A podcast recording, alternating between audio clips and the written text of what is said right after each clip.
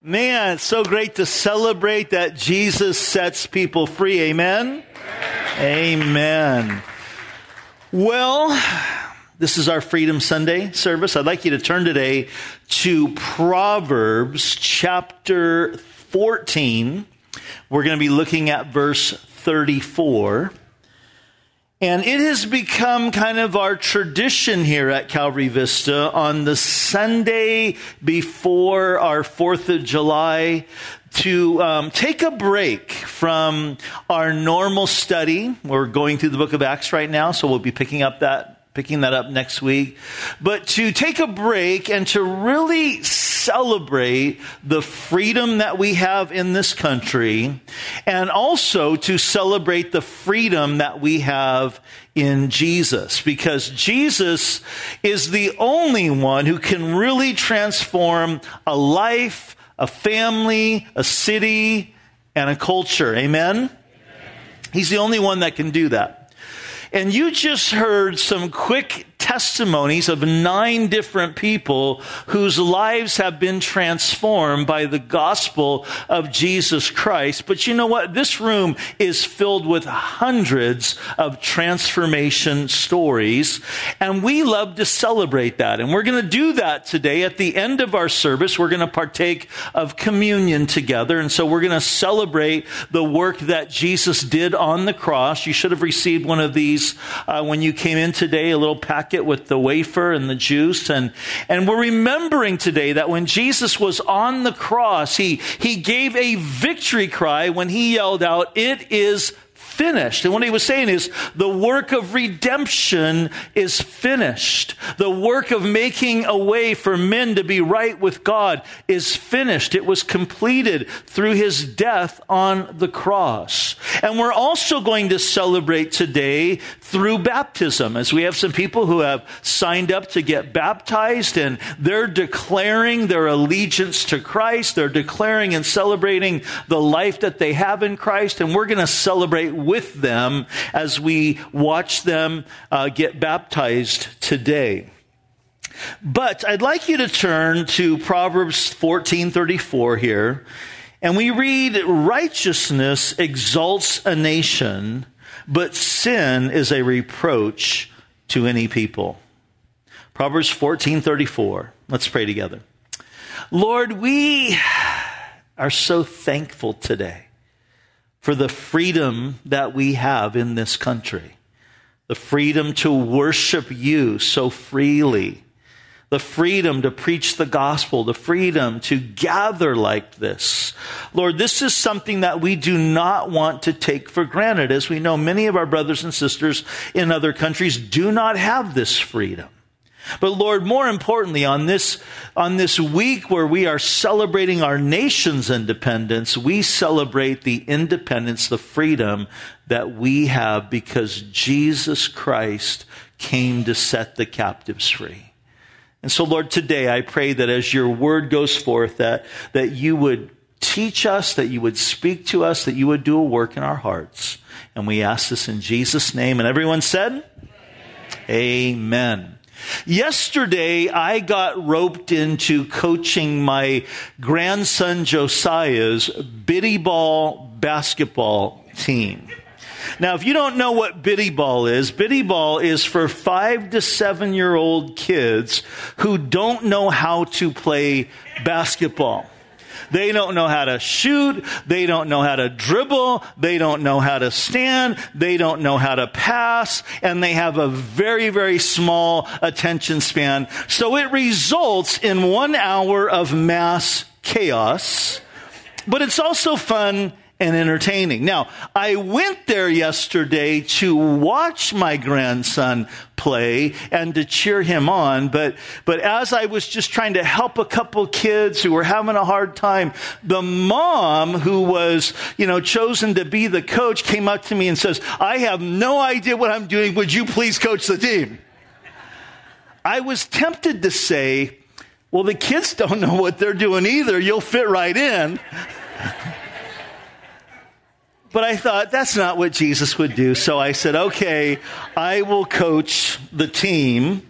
And uh, thought I was going to lose my voice in the process, but I did okay first service. So, but you know what's happening in our country today? The mass chaos that we see in our country today resembles what was happening at the gym at Bringle Terrace yesterday. Mass chaos.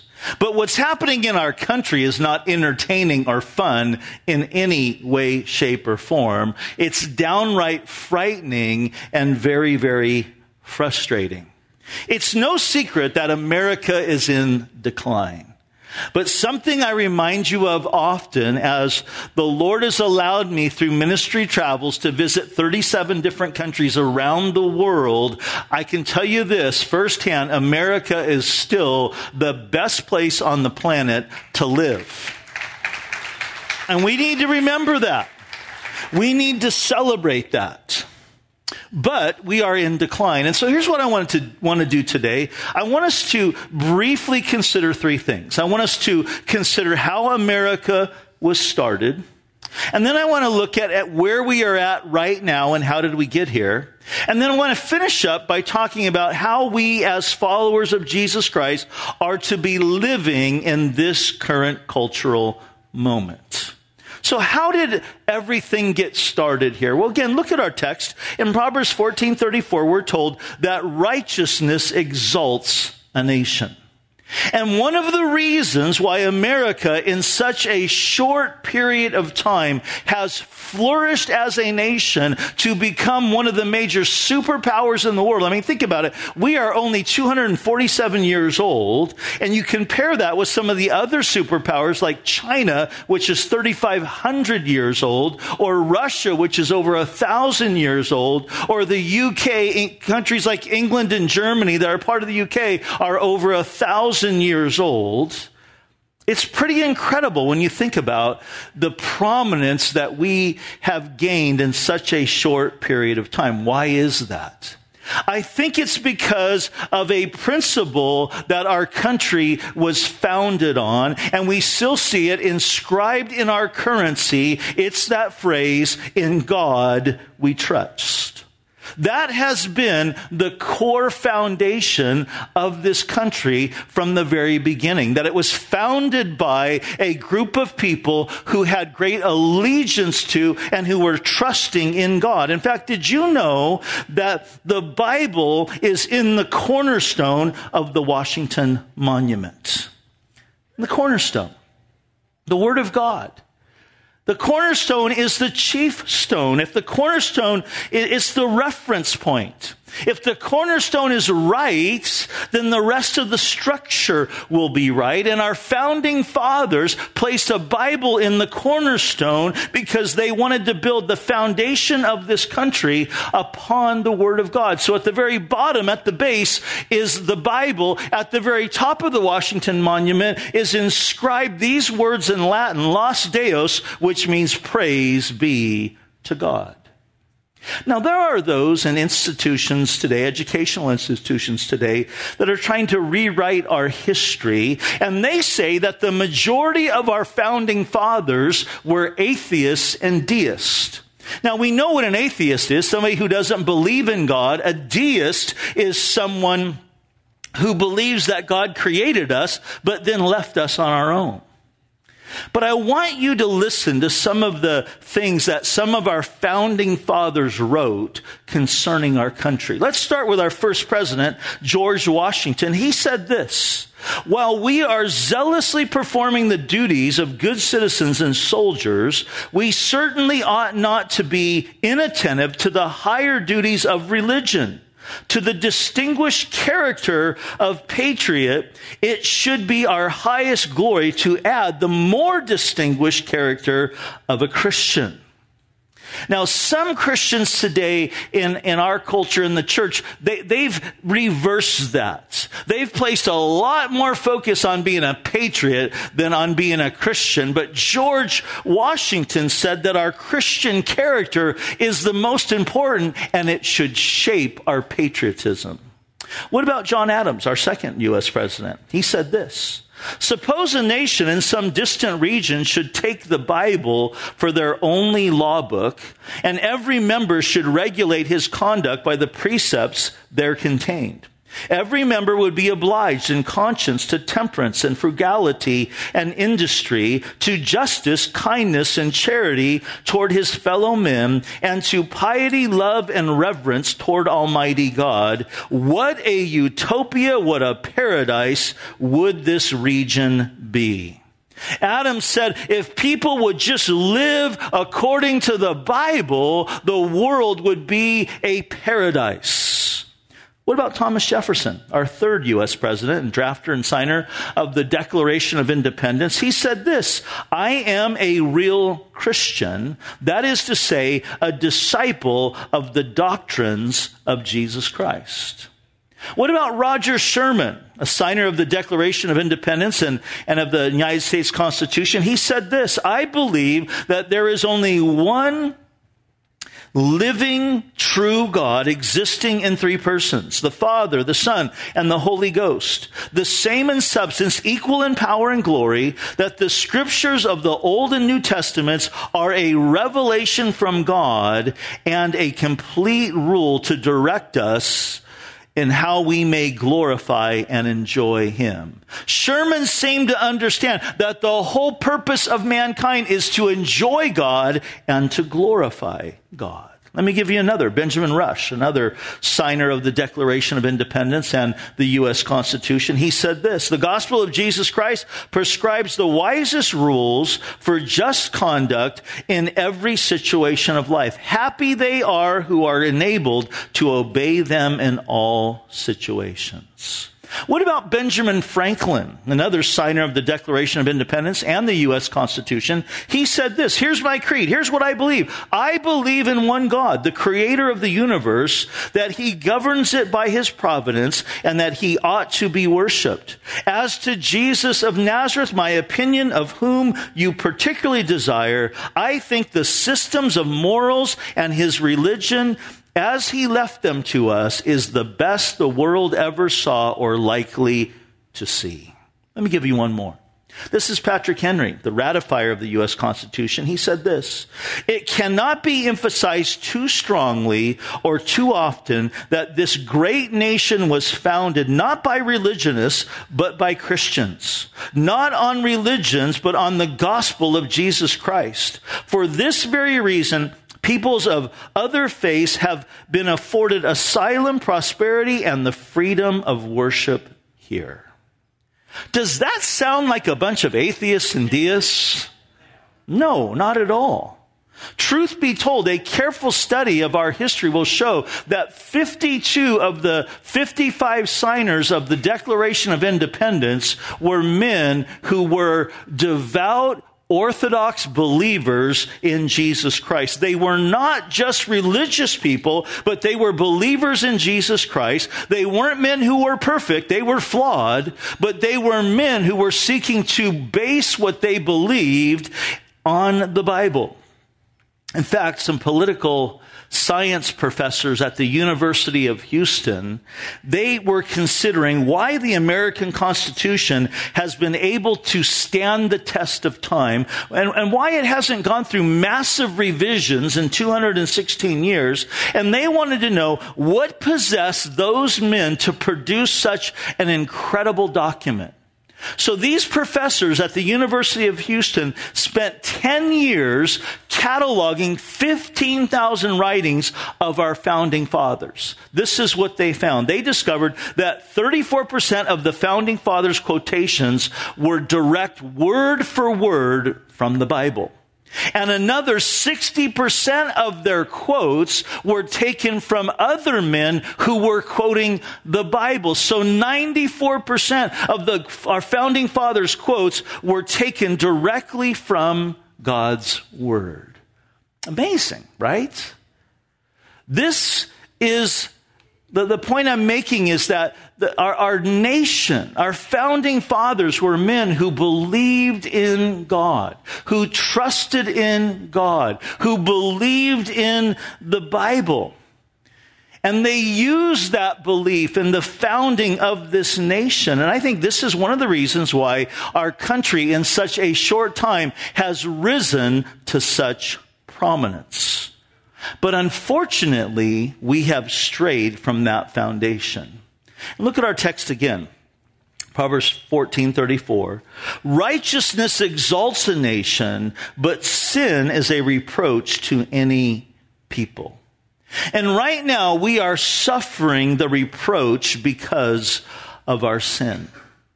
Our foundations have been destroyed. What happened?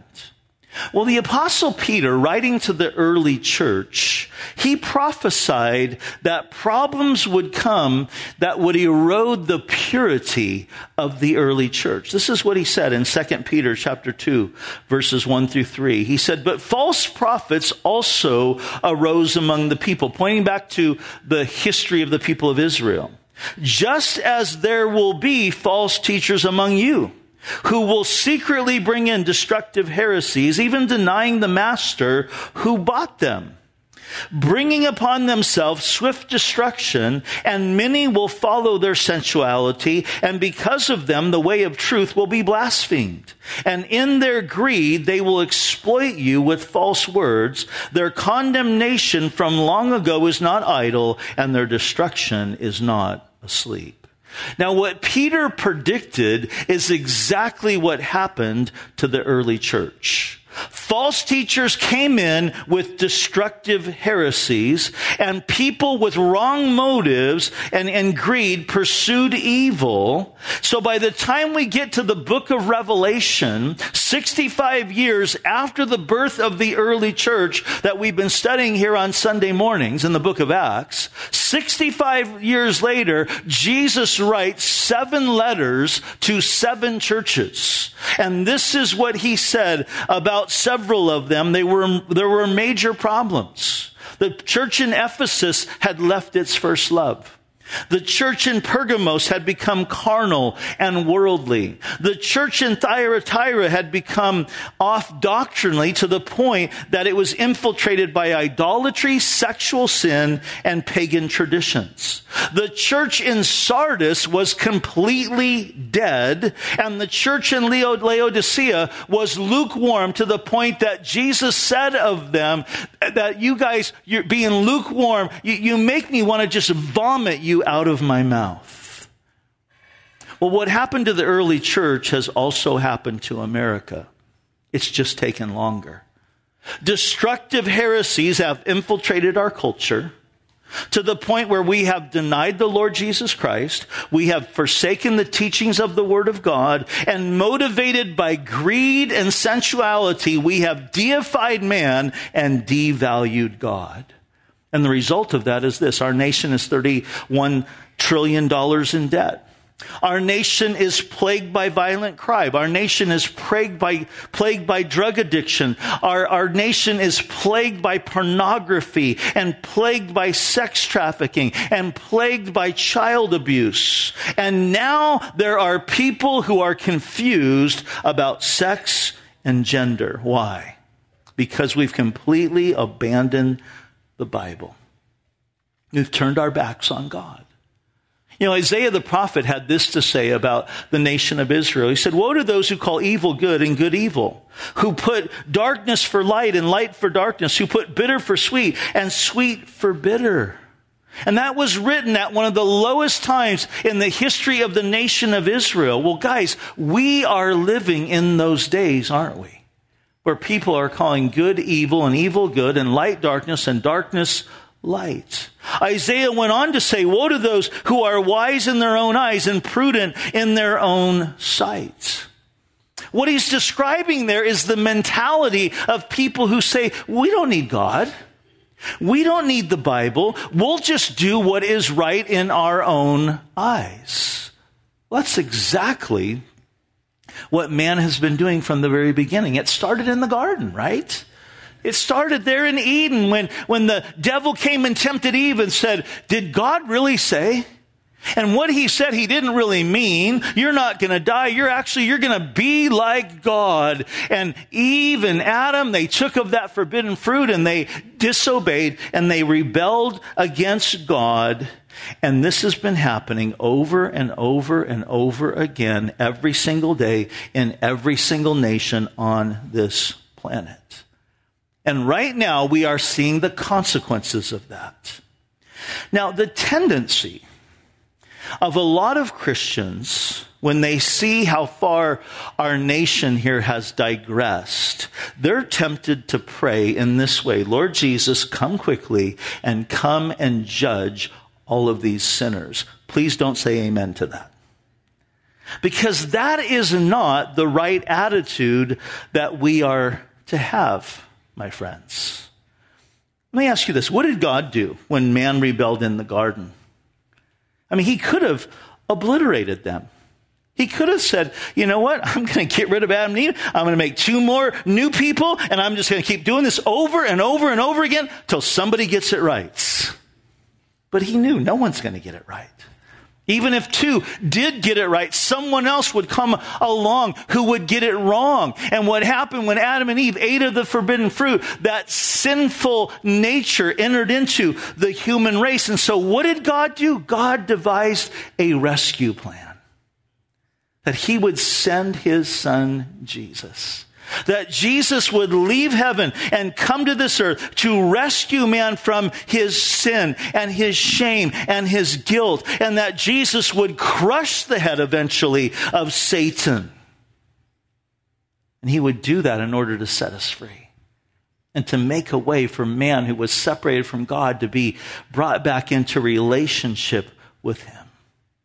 Guys, it's so easy to look at what's happening in our culture today and think that evil and darkness is winning. But to think that way is to assume that God is no longer on the throne or that God has no clue in what he is doing and that he is devoid of all power. And we know that that is not true. What we are witnessing today, though, is exactly, listen close what God said would happen in the book of Romans when people would forsake him, when they would turn away from him. When people would begin to worship, instead of God our creator, they would worship creation they would devalue God and deify man. God said, this is what's going to happen. In Romans chapter 1 verse 24, it says, therefore God gave them over. And Paul's going to repeat that phrase three times.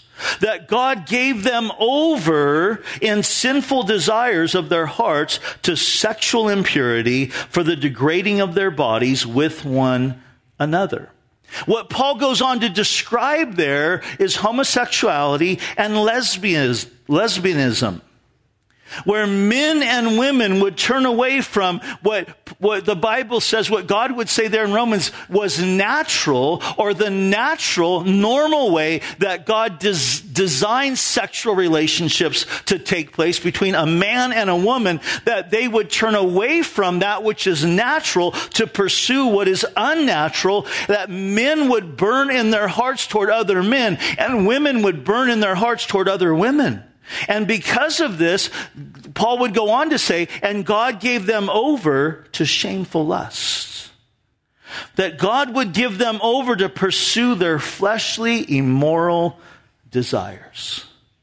Basically, God was saying this if this is how you want to live, go for it. See if it fulfills you. See if it, if it, if it does, because he knew it wouldn't.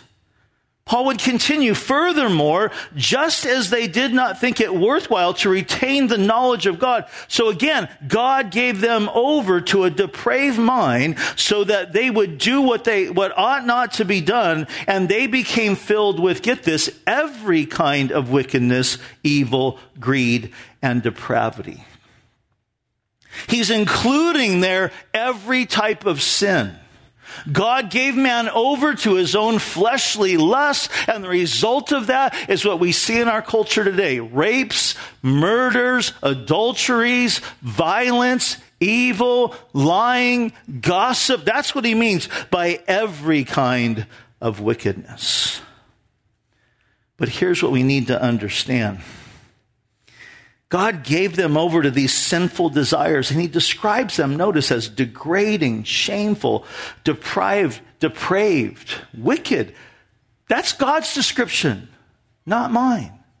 But we need to understand the reason God was giving humanity over to those to pursue those fleshly desires was twofold. Either man would come to their senses and see the futility and the emptiness of those pursuits, and they would turn to God. And many of you in this room, that's your story. That's your transformation story. You were going down that road. Many people on the video, that was their story. They were going down that road trying to fulfill themselves by satisfying their fleshly lust and realizing that it was just empty.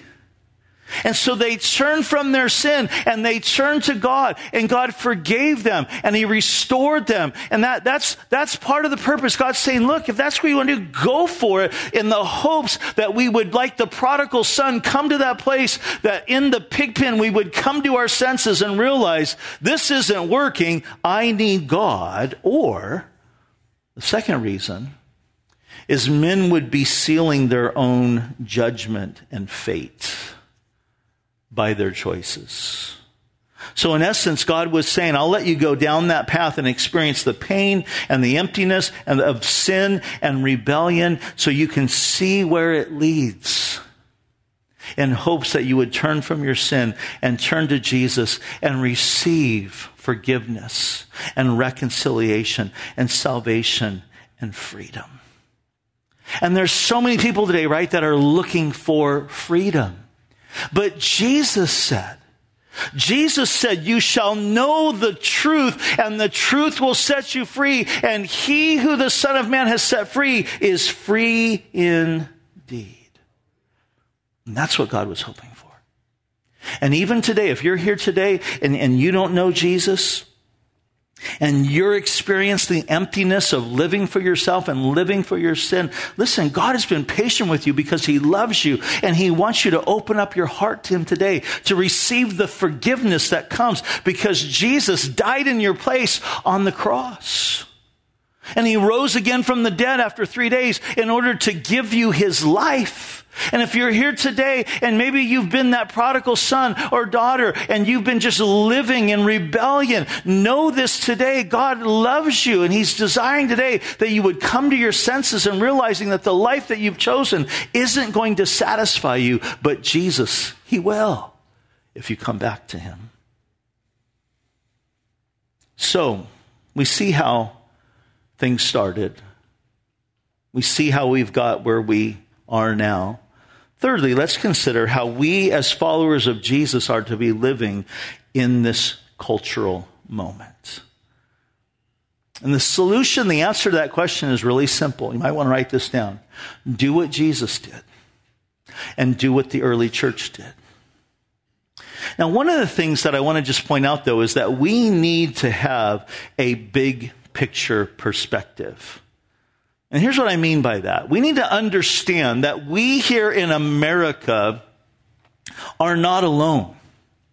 We need a dose of reality that what we are experiencing here in America, the rest of the world has been dealing with this type of depravity, this type of digression, this type of turning from God, the rest of the world has been dealing with for a really, really long time. Go, go spend some time in the UK. Go spend some time in Canada. Go spend some time in Australia. Go spend some time in Africa and you will see how far they have digressed.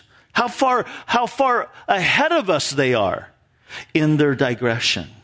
We also need to have a big picture realization and perspective that what Jesus faced in his lifetime and what the followers of Jesus uh, that we're studying here in the book of Acts, what they were up against is far worse than what we're experiencing right now. Let me give you a couple of examples. In the Grecian world that preceded Jesus, but was still a major influence in the world when Jesus came into uh, this world, this was the Grecian perspective and their view of marriage. The Grecian world said this We have wives to bear us legitimate children and families and to keep the house. And we have concubines to take care of our personal needs, and we have mistresses for our sexual pleasure. That was the prevailing thought in the Grecian world as it related to marriage and family life. How twisted is that? And on top of that, when Jesus comes into the world, when he's born as the, the baby in the manger, Rome was in power, and this was the Roman view of sexuality. In the Roman world, there was no heterosexual, homosexual, or homosexual distinction. Men especially, but not exclusively, had sex with anyone they desired, female or male. Some preferred females, some males, some both. That's the world that Jesus came into. That's the world that the early church was birthed in. And it was a world where Rome were the oppressors, where Rome was abusing people, where great injustice was taking place. That's the world that the apostle Paul was ministering in. So here's the, the question. What was their collective approach? Hear me on this. They didn't make their main objective to condemn the ills of society. That's not what they were preaching about. Their objective wasn't to go around condemning slavery or condemning homosexuality or condemning all of the, the injustices nor did they make it their aim to undermine the government. Their primary objective was to go after the souls of men and women by preaching the transforming message of the gospel of Jesus Christ. Because they believe this, the gospel transforms lives, and people who have been transformed by the gospel have a transforming effect and impact on their communities. And so that's what they were focused on. That was their intent. Remember Jesus in Matthew chapter 5? He, he, taught this. He said this about us, the church. He said this about his followers. He, he reminded them, he said that you are the salt of the earth. And I remind you that in that culture, salt had three primary uses. It was used as a preservative. They would pack their meat in salt because they didn't have refrigeration. They didn't have freezers like we do today. It was used as a healing element that they would put salt on wounds in order to bring healing. And it was used the same way that we use it today as a flavor enhancer on food. So when Jesus calls us to be salt, when he says you are the salt of the earth, he's saying that you are to be the preserving, healing, and flavor enhancing agent in the world. So yes, we have a role in being that preserving influence in the world. And that why, that's why I'm a hundred percent behind our Impact North County team that seeks to educate us on bills that we need to oppose. And bills that we need to go against, uh, and bills because they're bills that go against the truths of the Bible. Bills that seek to undermine our moral values that the Bible puts forth. And praise God, we are living in a country that is a democracy where we have the right to vote. We have the right to raise our voice and vote down those type of things. We need Christians today who are running for office at the federal level, the state level, the county level, the city level. It's why I brought John Franklin, who is now our mayor, up before you all to pray over him because he's a Christian man, a man who loves Jesus. And, and, and I'm glad he got elected. You need to continue to pray for him. He's up against so much opposition. It's why I fully support Christians running for school board and city council and those type of positions because in all of that, those are great ways that we can be that preserving element in our culture. In a society that is becoming more and more pagan and more and more godless by the day.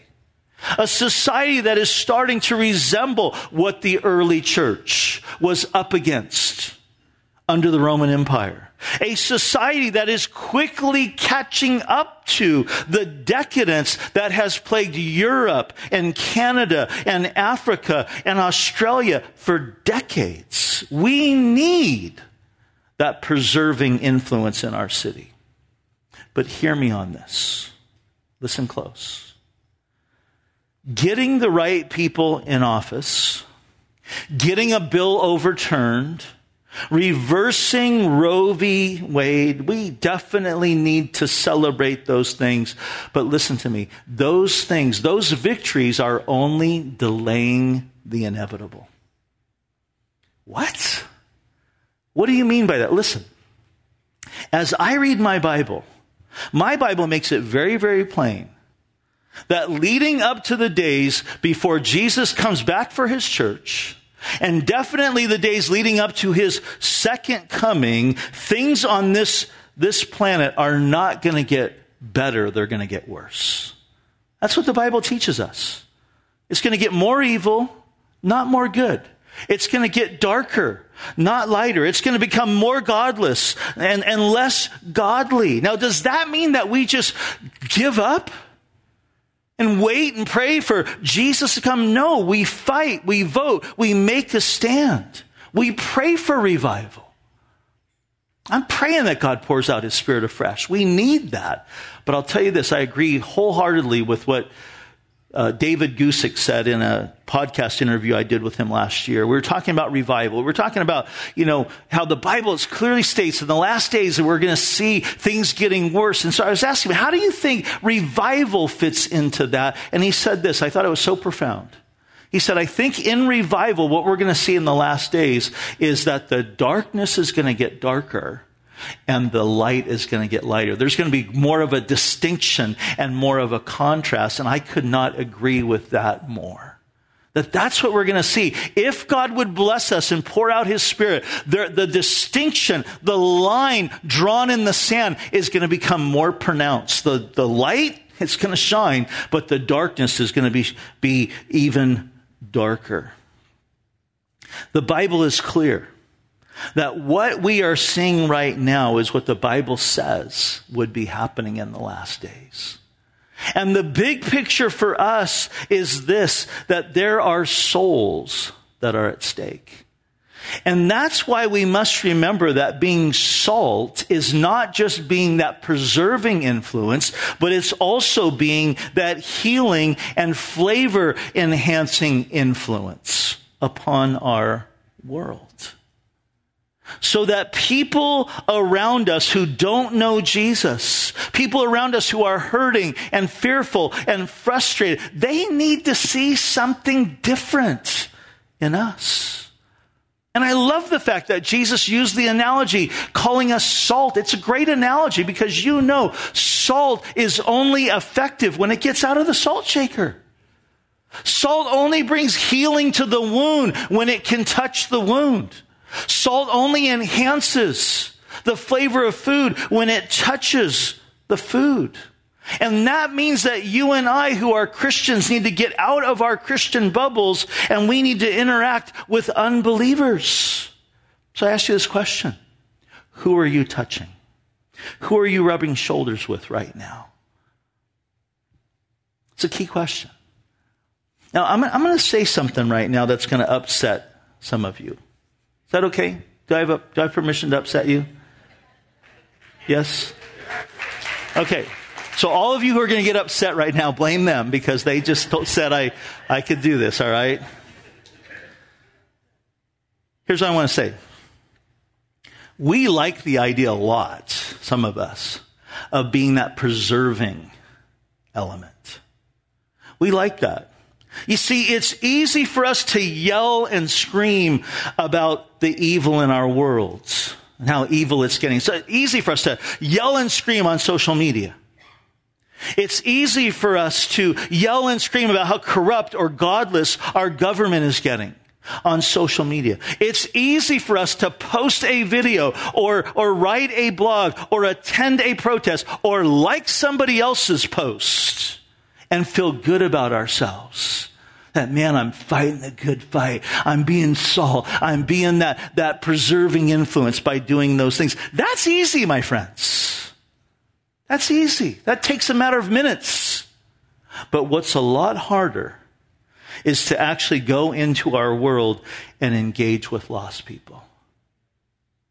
To befriend people who you don't agree with the way that they're living.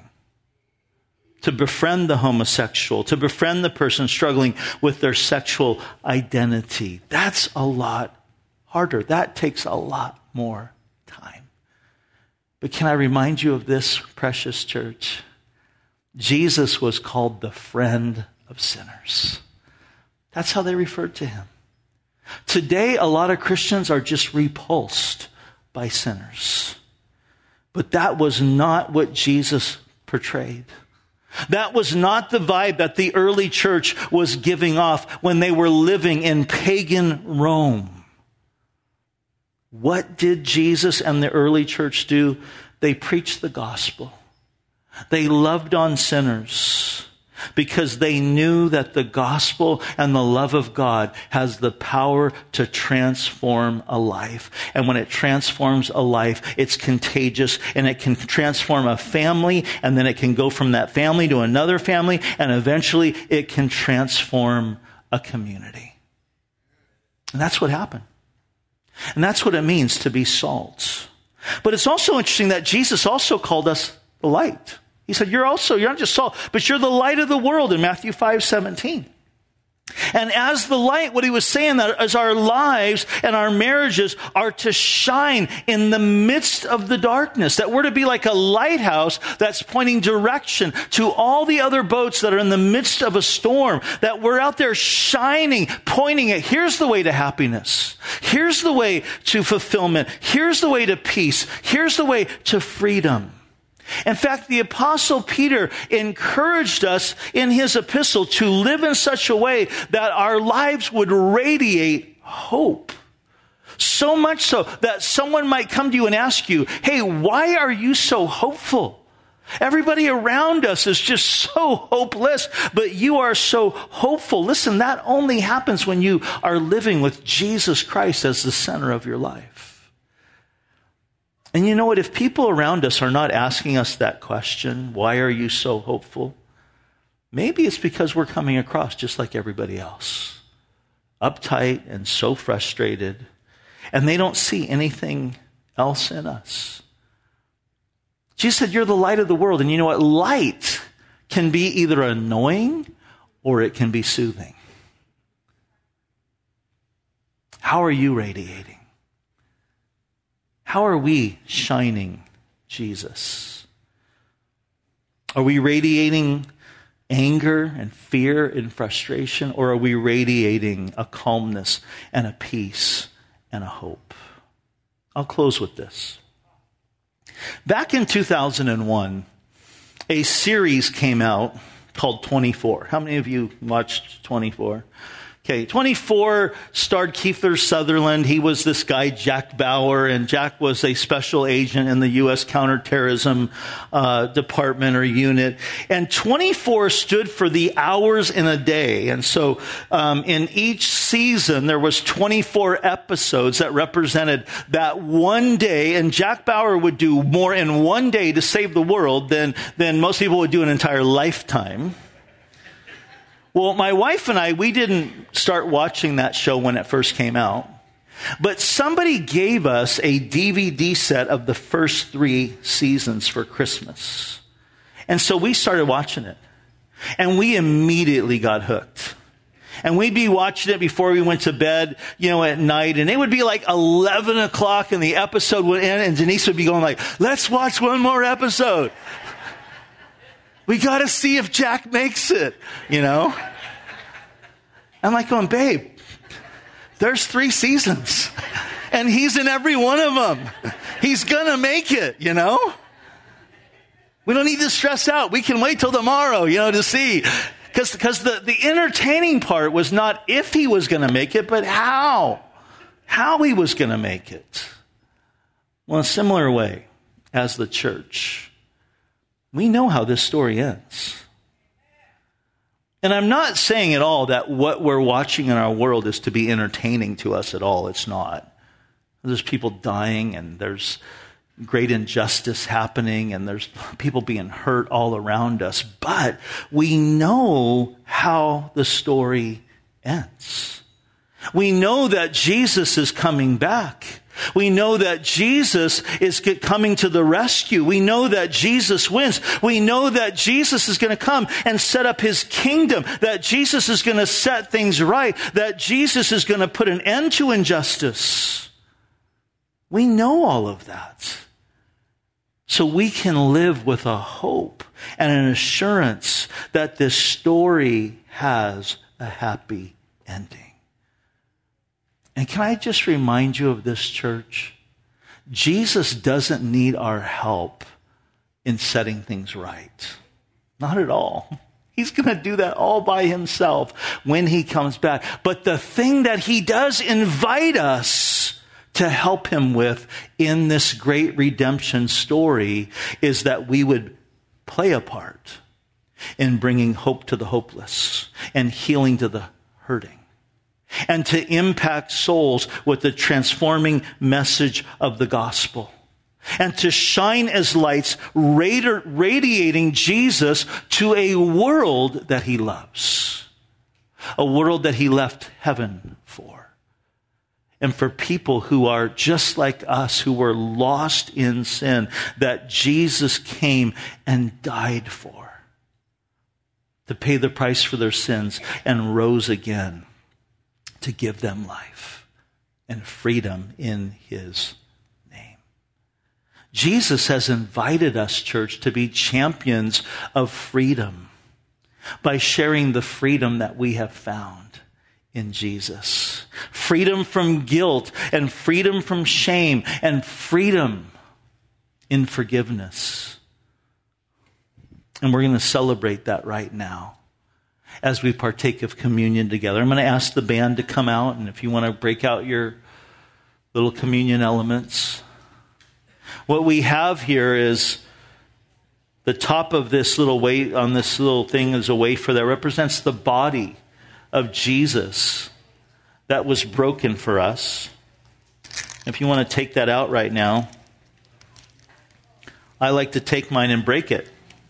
It reminds me this is what Jesus did when he went to the cross. Pay the price for my sin and for your sin. If you're here today and you don't know Jesus, he came and went to the cross to pay the price for your sin, to make a way for you to have a relationship with God, to know God, to experience his love. And he wants you to, to enter into that today. This cup represents his blood that the Bible says that, that was shed to cleanse us from all of our sin, that we go from being unrighteous to righteous in God's eyes through the blood of Jesus Christ. And we want to celebrate that today. If you're here today and you don't know Jesus, or if you're here today and you've played that prodigal son or daughter, and you realize that, that you've been living in the futility, the emptiness that, that is what sin brings, I encourage you today, right now, to simply turn from your sin and turn to Jesus. Turn from your prodigal living and come back home, and your heavenly Father is just waiting to receive you today into his arms. Lord, we thank you so much for the freedom that we have because Jesus gave his life so that we could have life. That Jesus came and went to the cross to break the chains of sin and death and guilt and shame. Lord, we rejoice, we celebrate today in the freedom that we have.